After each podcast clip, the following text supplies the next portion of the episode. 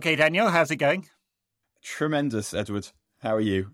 I hear that you are in the uh, developing nation that is North London, and you have no power. Yeah, exactly. Whiteout, exactly that. And so I apologise for my the sound quality today, everybody. It, will it'll be fine. Yeah, people will be able to hear you. I, I had a tech fail. I, I you may have caught listeners may have caught the conversation I had with a group called Newcastle Fans Against Sport washing in midweek, where we had a tech fail and decided it wasn't going to record anything. So I just had to rely on the backup. So that was just about okay. Talking Newcastle, bit bit crap today, wasn't it? Yeah, it was. I mean, it was also not entirely surprisingly crap. I don't think. Yeah. And part of it is we can really just easily explain away and say we don't have Casemiro and we're shit without Casemiro, and we yep. also don't have Eriksen. And that would be a yep. really simple way of saying that. Problem being that is it two more games without Casemiro? Yeah. Um, so games that we actually will need some points out of. Um, Brentford and Everton, yeah. But also, there's a pattern here that we've been getting crap over the last few weeks. We haven't scored for three league games now. Yes. Players are tired. They're not going to become any less so. Yeah, and I think and, it's only two wins in eight or something like that. It's it's it's not a good record recently. So yeah, players clearly are tired. And we're not good in big away games. I think that is fair to say. We've lost yeah. them all, and yeah. with good reason. All, all very true. Yes, I mean Casemiro clearly makes a big difference, and the fact that he will have missed, I think, what seven and two halves Premier League games through suspensions this season is could well be very telling at the end of the season. United aren't able to control or screen in the same way, like two important things in midfield. and uh, without Eriksen, there's there's really no one to do the build up, and that's why I think you saw Bruno in quite a deep position today, basically playing as a left sided number eight. It didn't work though, did it? United weren't able to weren't able to build up from the back, weren't able to build through midfield. Tried those long balls that were quite effective against Newcastle in the cup final, uh, but weren't today. And, and we really created almost nothing. Today. I mean, I think I think we'll be okay for the top four because the other teams aren't any good, and we are better than yep. they are. But and we and Casemiro and Eriksen are both coming back. But yep. yeah, this I think what the the only real positive was probably I mean, I hope that we might have seen the last of uh, Big Wout because even though we were still crap when Martial came on, we looked like we had a bit more threat, and Wout was crap today again because God, he, he was dreadful. He, he, he kind of is. Yeah, during the international break, I think it was who was it against? It was against Malta. I can't remember. One one of the games that Weghorst played, and the Dutch journalist asked him if they'd played the game for another forty eight hours, would he have scored? What really? Said, uh, Good question. I'm not sure about that. Which was refreshingly honest from both of them. I thought. I, I mean, that is such a bizarre question. Ten Hag got a funny question at the end today, where they said something like, "So, do you think that you would that you you hope the team will start playing a bit better now?" Just one of those statements that is a question. yeah. No, I, think, I, don't think so. Previously, I think it was before the Liverpool game. He said you've answered your own question there. Actually, I don't think it was Liverpool. I think it was a, Euro- a, European game. He said he got asked that kind of nonsense, and he said you've answered your own question there. But he he also had a bad game today. I would say. Some interesting I, changes, weren't they? And and like he gambled right at the end. Obviously, going to three at the back didn't seem to make any difference because United really didn't actually create a chance after that. But that's and because... he took a long time to make the changes after a very poor first half. I thought. I just I mean, wonder if... whether they were trying to play within themselves for that first half, but it turned out they were just playing badly. It feels like that is something they've done a little bit this season, particularly because the games just coming so so many games that it feels like they've kind of been playing within themselves a lot in first halves and then kind of going for it more in the second half. So yeah, I wouldn't be surprised if they tried to stay in the game. And we've actually seen that in some of the big away games where they're quite circumspect at the beginning, and it feels like they do need to show a bit more bronca. But back to the substitutions, I didn't think that Antony should have been taken off because he had the beating of Burn. The problem was we wasn't we weren't getting him enough of the ball. I felt, and then the substitutions at the end, it felt like it was a bit long to go to make that to make those kind of changes where you're completely compromising the structure of the team. I would say that kind, that sort of last five minute activity, that where you just chuck on a bunch of strikers, but also when you take off Martinez, particularly in the absence of Casemiro, how are you trying? How are you going to build up? Who's going to be Yeah, passing? I didn't. I didn't understand that change. Even if I say, even if we can sort of understand the the formation, I didn't understand why he took off Martinez, who basically is our main passer out from the back, particularly Yes. when Eriksen and Casemiro on there. And I don't. I mean, I'd be interested to hear the rationale for that. Yeah, I haven't heard it since since the end of the game. It, it was odd taking both the centre backs on and bringing another one on. I, I'm yeah, I, I couldn't I couldn't quite work it out. Certainly going to three at the back's okay, and if you, you play with the full backs, you can at least kind of cover the wide areas and the channels for any overloads. Uh, So I mean- like the structure fine, but yeah, taking both off and Martinez is is is odd. I mean, United had a problem with build up for the whole game basically because you had Fernandes dropping deep into what was basically a 4-3-3 and he's supposed to be the build up guy there with some protection behind but you can't play it into the channels because Weghorst doesn't run and Antony gets it but he likes it you know, like wide and from deeper positions. He doesn't run into the channel for the ball over the top so which meant that Marcus is the only outball and didn't get it to him very often at all. So the whole structure felt a bit odd it's it's one of those things where you start seeing the weaknesses in the squad, and Ten Hag has to make compromises to try and cover for it, and it didn't work today. And and I think probably tiredness is a problem as well, which we talked about previously. And was always likely to be the case with the, the amount of games they're playing, And also- the lack of rotation earlier in the season. But it really did feel like it after United went down, and there was no real sudden oomph. You're like, okay, there, there's nothing in the tank here. I mean, I also think that Newcastle. I mean, we we saw some footage of Ed, Eddie Howe, and oh my gosh, how absolutely miserable it was to see him happy. But him God's speaking sake. to the players in the dressing room afterwards, and he said, "We've been that was a reward for the work we've done the last two weeks," and that to me crystallised one of the major differences between the teams that United haven't had two weeks for this. Their players have Yeah. all been away. Most of Newcastle's players haven't, so they were able Yeah. to work on a plan for this game and really get grooved into doing what they wanted to do. And to go Yeah, back yeah. to the subs, also, I guess I can't decide if I was pleased we were spared or disappointed we didn't get the spectacle of Maguire coming on, lumbering on instead of Lindelof to collect the armband and then come and give us a fronting up interview subsequently. That that should be his role at the club, shouldn't it? Just just come and do the apology upper. interview. Yeah, that's it. Chief front fronter upper. That's uh, he doesn't have to prove himself at this level after all. So that's what he can do. Back to Eddie Howe. I, I can't stand his smug face. I really can't.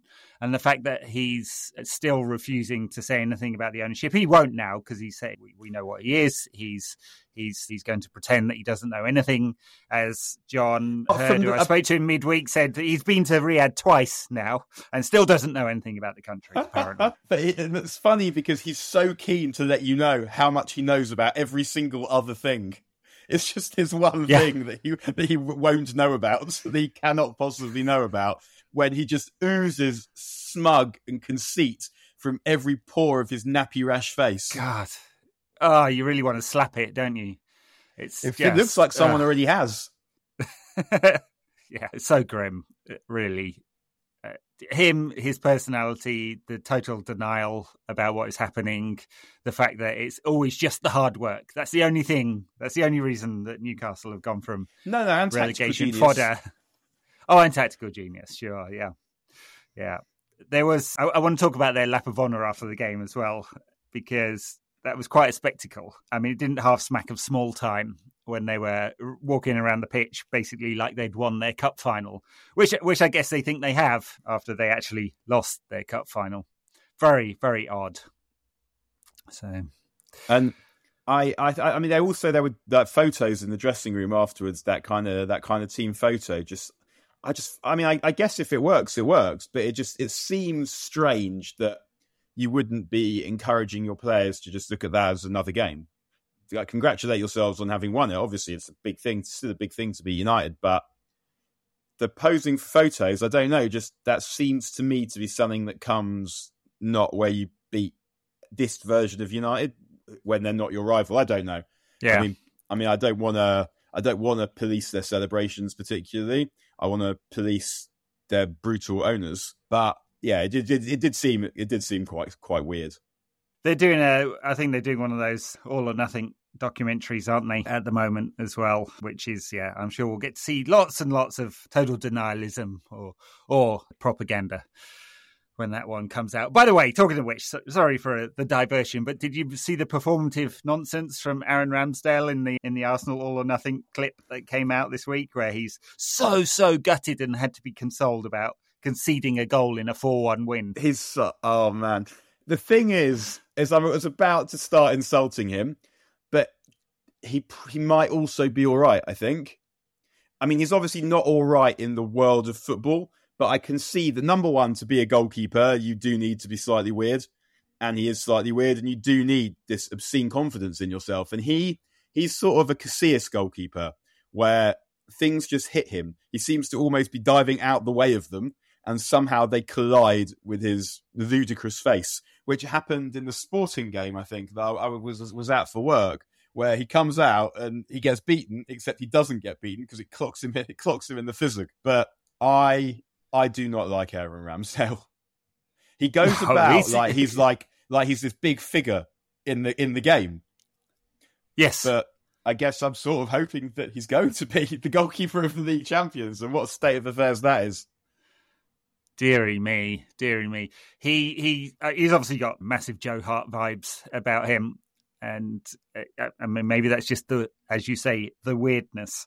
I mean Dick David De Gea does not have that at all. He whatever the the opposite of Big Joe Hart vibes is. David De Gea gives that off instead, and he's kind of a shrinking violet, isn't he? Little Chris Turner. yeah, that's right. Yeah. What what did you think about Newcastle's first goal, by the way? Because that was a cross. It was very close to him. I uh, too felt... too much to say he could have got a hand on that.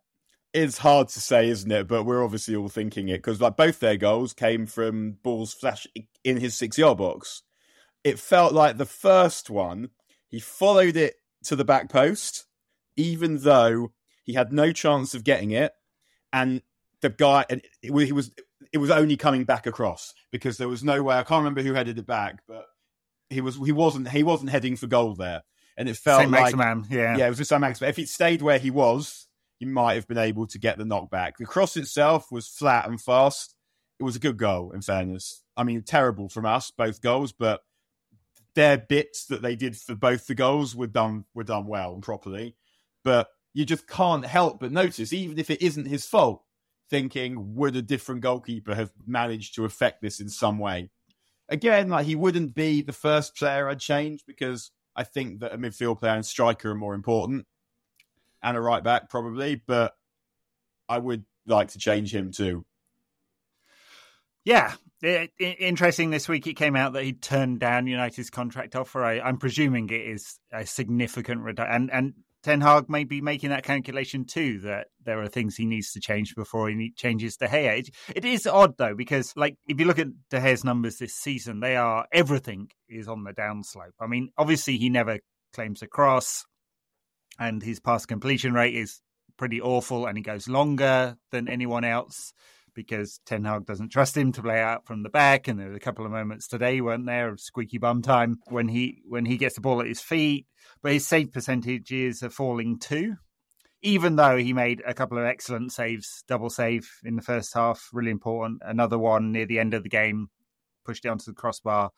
But his overall numbers are not great this season. He looks now like a bottom half of the Premier League keeper, not a top half of the Premier League keeper, let alone the worldie that we'd like to have there. So yeah, a big call if if they uh, decide to keep him, which they appear to be doing because it's cheaper than shelling out 70 million on Diogo Costa or whoever it is that would be the replacement. Yeah, I I mean David David David Raya is quite good as well. I think probably be a cheaper option. I but it depends. We just we, yeah. We, obviously we don't know what's going on with the ownership either, so we don't know how much money is going to be available. I mean, if the worst happens and we get bought by Qatar, we can probably have whatever we want. Yeah, oh, for sure. It'll yeah. just be hollow and dead and appalling. Yes, it, it, was interesting. And, and by the way, I encourage everyone to, to go have a listen if you can stomach it after today's result. But talking to the John Hurd in midweek, how he's approaching because we're all going to have these these these questions to answer probably right. Let's let's be honest. The likely outcome is is Qatar win this bid and there are you can take the Eddie Howe route and just pretend you don't know anything and I would say that's going to be 75% of Manchester United supporters, maybe more, and just yeah, not be bothered. Or you can kind of make the argument that was that has been made, which is, well, we'll change them, which is obviously nonsense. And, and John said, yeah, that's obviously nonsense. Or you can you can you can walk away, which I'm I'm sure there will be many fans doing that. I'm sure if if former host Paul was on this pod right now, that that's what he'd say. He just wouldn't feel like he could bring bring it to support the club. Or you can do what John did and and start a campaign, and and someone's got to provide that counterweight, right? So what's the so, what, what does the campaign do? What's the aim of the campaign?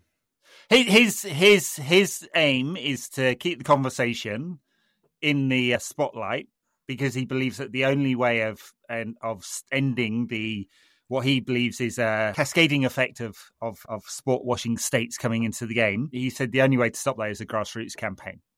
Now, it feels like he is pissing into the wind there for sure, and and that it'd be very easy to have a cynical take and go, you can't do anything about it. But uh, that, that's what he's trying to do with a few other supporters. And this week they put out a press release with Manchester United supporters who are against sports washing and the potential Qatari takeover. Not, none do me, so, you know, some other fans who want to keep that campaign in the media and put pressure on their local politicians and on the, the, the independent regulator when that comes in and the Premier League to say that that state wealth has this awful distorting impact, and and yeah, it's likely to get worse from here because it once Qatar have two clubs.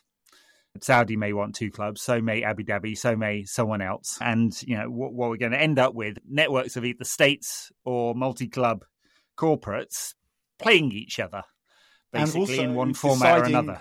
Deciding what happens as, aside from just the playing each other, they'll be event if they have a critical mass of clubs, they'll be they'll be taking decisions, and yeah. and it's just one of yeah. those things because the reason why this this one just it just feels so hopeless is that because always with the Glazers, there's always the hope that at some point maybe they'll leave, or that what they do is not so immoral that it's not possible to enjoy United being good under them. Whereas this is kind of I I I I probably knocking up will knock it on the head if Qatar if Qatar take over, and just the prospect of that of having no more Manchester United in my life is yeah. obscene, and I don't really understand exactly how I how I might cope with that situation, but it doesn't feel like to me like I'd have too many options. I mean, I don't that having United taken away from you forever just feels like more or less the last thing I want in my life. And it feels well, desperate. Well, sure, yeah. This time, because... no one really seems to care that much. There's nothing like no one's really protesting this in advance of it happening. And I feel the same yeah. about Mason Greenwood that it feels like something atrocious is in the works and no one's doing anything to stop it. It, and it will and when it becomes a fact it will be too late. Whereas Mason Greenwood actually feels like something that if there was enough fuss in advance, that might be something that we could stop.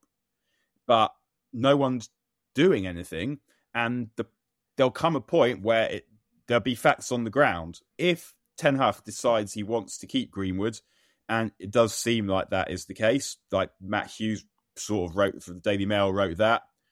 I've I've heard that too that the club would get rid, but the manager thinks his manager would is happy to work with him. We should be protesting yeah. that now.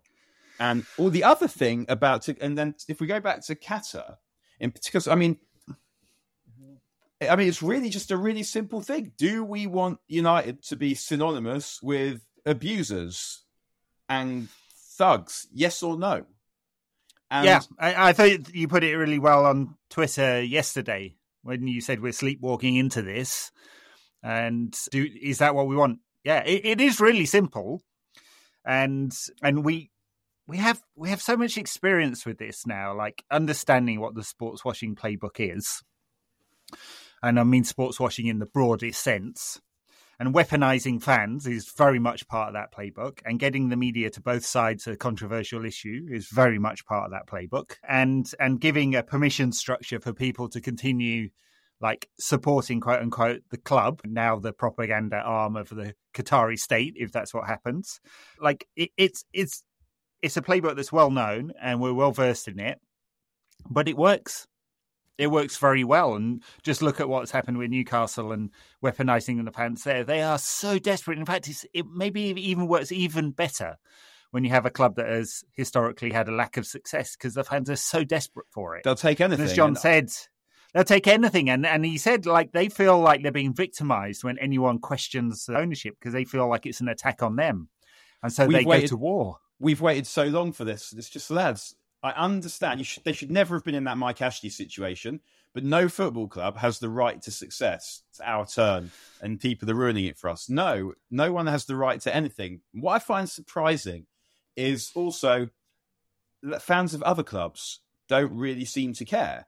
And the reason why they should care isn't for us, isn't because poor Daniel Harris and Ed Barker want to be able to enjoy United's success without feeling guilty. It's that if you've got City, Newcastle, and United owned by nation states, then that is bad news for anyone else that it has Danes on winning titles or yeah, getting, into sure. the, getting into the Champions League. United plus state wealth is awful for the competitive balance and awful for every single other club, not just in England, but in the world. United's financial might 100%. and commercial power and state wealth. You do not want this. You do not want it at all but no one. That's right, and they, they, should be. Every single club should be. Every single fan of every single club should be against that, including United fans. Obviously, I think that I know that I'm in the minority there. Well, I feel I sense that's probably the case. But you're right. United will be able to benchmark sponsorship, every type of sponsorship, against the highest in the world, because in many cases, United has been the highest in the world, and the commercial machine has slipped back uh, and they will be able to funnel state wealth through local sponsors at the highest benchmark. So expect, you know, and and obviously there'd be much money put into infrastructure to increase the revenue there. So you can expect it won't be that long either before United are able to blow other clubs out of the water financially. And in fact, that was the policy. We know it now. That was the whole point. The destabilizing impact of the Neymar purchase was to like make the pool in which some clubs are fishing as small as possible, right? So they so you you raise the the bar for wages and fees everywhere, and it makes it as hard as possible to compete. And that's what United would be able to do. And and then it just comes down to the management props, corporate management props, that is, of of the the owners. And I mean, there's not a great record there at PSG. Let's be honest. And the difference there is and Sheikh, right Jassim was well, yeah, there's competent manager, and and that does make a difference. But but yeah, this is not good for football at all. And there's nothing in the white paper on the independent regulator that will stop this. That's all. The only thing I think that could stop it is enough grassroots support, like the Super League, which, as you say, doesn't appear to be happening, or UEFA. But I think Ceferin's interview a couple of weeks ago has raised the white flag. They're not going to do anything. So. Yeah, I think the only way we stop this is if the other clubs make enough of a fuss, and that is that's really the only hope that I have. I think at this point that the things that we're saying other supporters should be worried about, their owners how have a financial vested interest in that. Yeah, they will be they will be worried about it, and they will make a fuss. I hope. I imagine. But, but what's the bigger thing they're going to fuss about? Because that that happened with Newcastle as well, right? And in the end, what happened was yes, no one wants another club there competing for a Champions League spot. But secretly, FSG, the Kroenkes, even Clearlake at Chelsea, because they will want to, that's the model, right? They're, they are majority owners in that consortium. They want out. That's the whole point about private equity. West Ham's up for sale, may go to the guy from the Czech Republic who's partial owner, has an option on it. Everton are up for sale. Spurs, because it's ENIC, are always up for sale and Joe Lewis is like 90 odd at the moment. They all want an exit as well. And if it's not American private equity, it's state wealth that are their best, most profitable exit routes. And so I think they're going, well, competition for European places, not good, but hey, we don't actually want to put a block on state wealth because that reduces the competition to buy our club at a later point. And I, I think that's the tension. It seems to be falling on the latter. And, and so I don't expect Premier League clubs to vote against United, and they couldn't anyway. I mean, Newcastle was waved, waved through, so what are they going to do? That one was okay, but this isn't. It's all very grim, Daniel. I mean, yeah, I, I mean, I said this when we when we beat Newcastle to Wembley that enjoy this one because it might be the last one that doesn't come with an asterisk. Yeah, yeah, yeah. Oh, that's it is depressing stuff. I don't know where I'd I'd be on on this. I've compartmentalized the Glazers for 18 years. Been very consistent in my my analysis and opposition right from the the right at the beginning. So, you know, you can go back and see the archives that weren't deleted by my internet provider at one point. And uh, it's like kind of one thing compartmentalizing shitty owners because that's what they are. But shitty owners with even worse motives. That's a really hard thing to do. I, I don't know where we'll, we'll, be at, but I guess we'll find out and have to make those decisions in the months to come, won't we? Yes, but as I said, like the we have to try and do something now. Except there is literally nothing that we can do. But but I do, yeah, as I well, said, I, I do think that we could do something about Mason Greenwood. If there's enough, like if there's a fuss in the ground and banners in the ground about Mason Greenwood, then that might encourage the board to say no to the manager. Because I just, I was uh, just, yes, the idea that we're soon in a situation where we're thinking where are we going to play him. That these conversations are imminent. Like you can see it now. The Tearful MUTV interview. And I'm not saying that nobody can be rehabilitated either. I'm just I think what I'm just saying is that you don't have the right to play for Man United and the behavior is enough for that privilege to be removed. Go somewhere else, rehabilitate yourself. Like this will follow you around forever.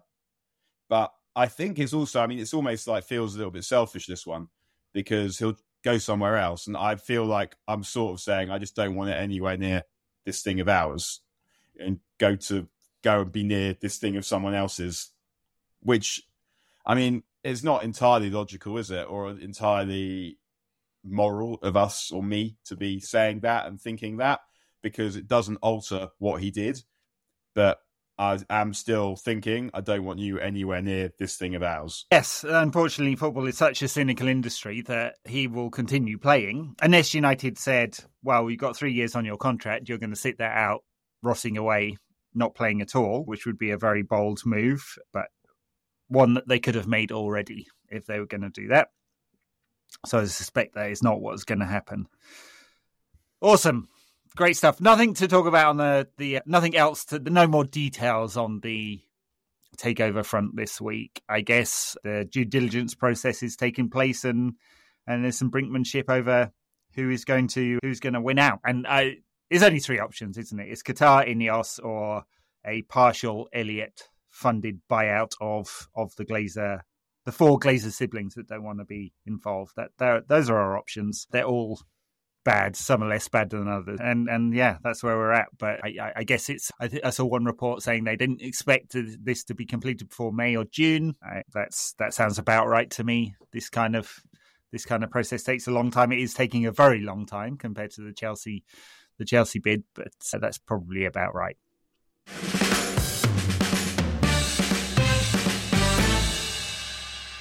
No question about that. It's supported by you, our listeners, through patreon.com forward slash NQAT pod, where you can get access to our weekly ad free bonus episode talking about football around the Premier League and Europe.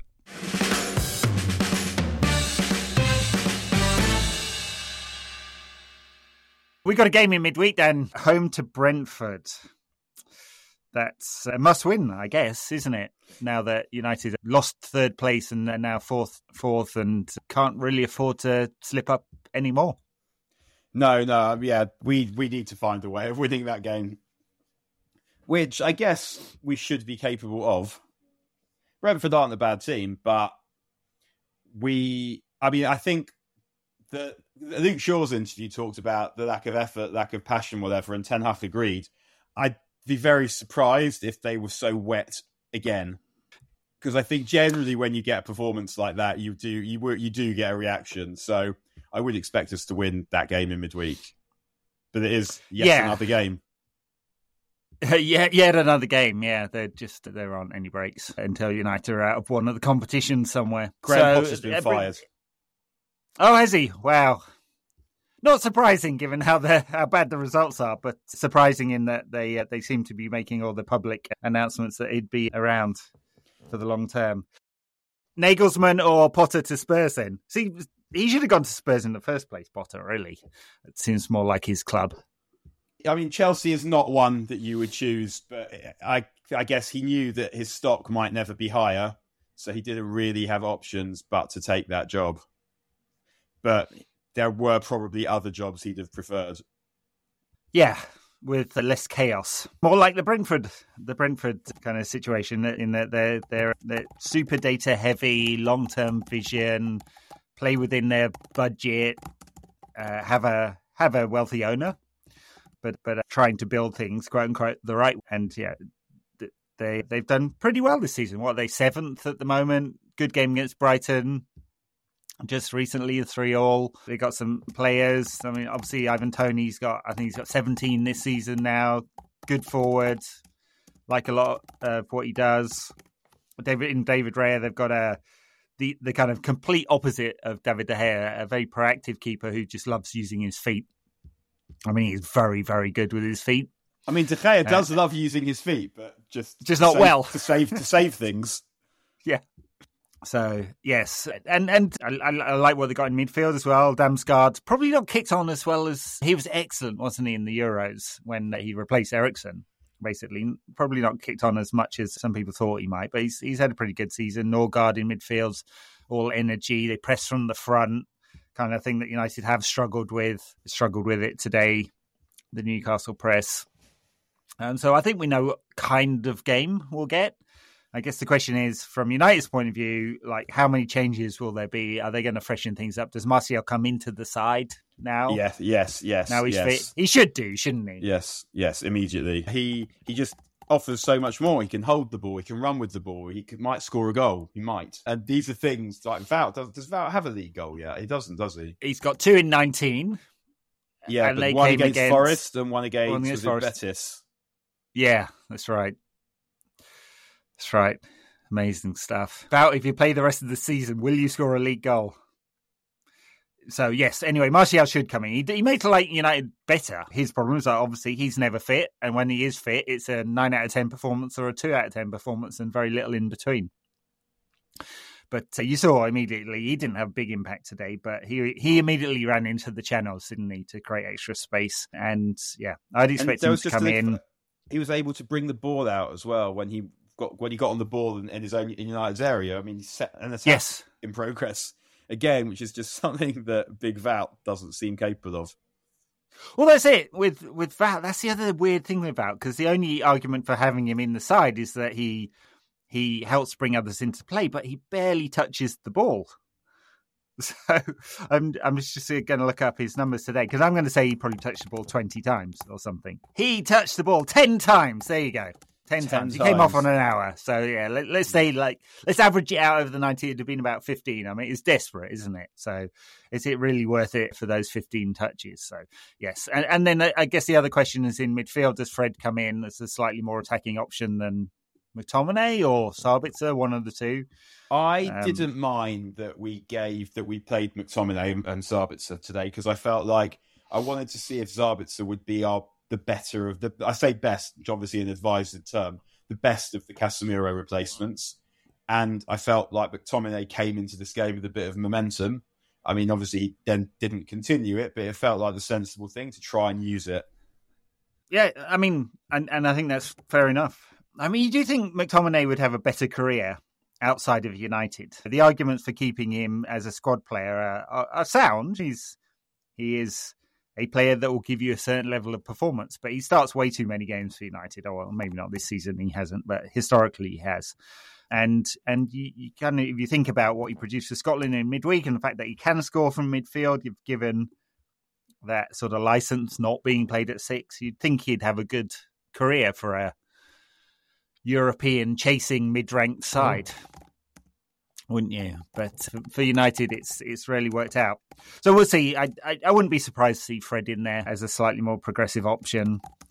And I I don't know whether Sancho did enough today in his thirty minutes or so to he was dreadful. To warrant any, yeah. So, and and I, I do tend to agree with you. I think Antony actually carrying the ball is is very useful for United, and so he probably came off too. So yeah, those are the kind of changes I'd expect. And and, and I guess Bruno in more of a natural number ten role than than he was today, pushed a bit further forward. Seeing him collect the ball on the edge of his own box it's okay build, being the build up guy, but you got to build up to someone, and there was no one there to build up to for United. So I'd expect that as well. Those are probably the changes, aren't they? Yes, I, I, I think yeah, Fred, Fred is just we you know we we know we have these players who aren't without virtue but aren't good enough, and I think that one of Fred and McTominay will probably leave in the summer because assuming we sign a midfield player, someone will need to go because there just isn't the room in the squad. There won't be enough games, particularly given that I mean I'm not sure what we'll do with Mainoo and Iqbal, but the fact that we're bothering to teach Iqbal a new position suggests that the, the powers that be think that he is good enough to play for United. And Mainoo also looks like he's good enough. It's just a shame those two guys are just a little bit younger than we'd like them to be. Yeah, yeah. We're going to end up signing someone to play their position to go in front of them when in a year they might be they might be good to go. That's right. Yes, I think they're a year away at least, and they could do with some some game time. Eh, Ten Hag seems to be a coach that likes to keep some of these players around him, the ones he wants to have a look at. So Pellistri didn't go out and learn again. Neither Mainoo or Iqbal have gone out on loan. A few have done, but it, it seems like the ones he kind of believes in or thinks may have an op- option, he wants them. He'd rather have them training with the squad than playing away. Of course, they have done loans where they have have the kids come back to train as well and that kind of arrangement can work as well. Of course, when United taken over by the Qataris and become part of a multi-club model, then then that will be the route, I suppose. Sadly, but yes, I agree. Mainoo and Iqbal both look like they have the kind of raw materials to to to make a career for themselves at the top end. I don't think either are ready yet. Honestly, I, am not. I, I mean, I, I, see all the same clips that you guys do as well on YouTube and stuff like that, the highlight reels, and I think they're probably a, a bit misleading for for being at Premier League level. But yeah, soon. Yeah, I mean, we we don't know, but I feel like what we saw, what we saw after the after we beat Newcastle, Ten Hag making a beeline for Mainoo, where you could kind of see it looked like he was saying, "This is going to be you. Like, look at this. You could you could have this." And it felt like you don't do that unless you think the player's got something. Ah, there you go. I just noticed that Brendan Rodgers has been sacked as well. How did yeah, I miss yeah, that? Been, it's been quite. That was earlier. It's been quite a day. Quite the day, yeah. So we've got Spurs, Chelsea, and Leicester all looking for a manager, and Ollie is sitting out there needing a job as well. There you go. Okay, I guess that's it for now. We'll catch you in midweek. Dan has uh, no power in his house, so backers will see you in midweek instead. Now, thanks for listening, and uh, yeah, like United on Wednesday. Please.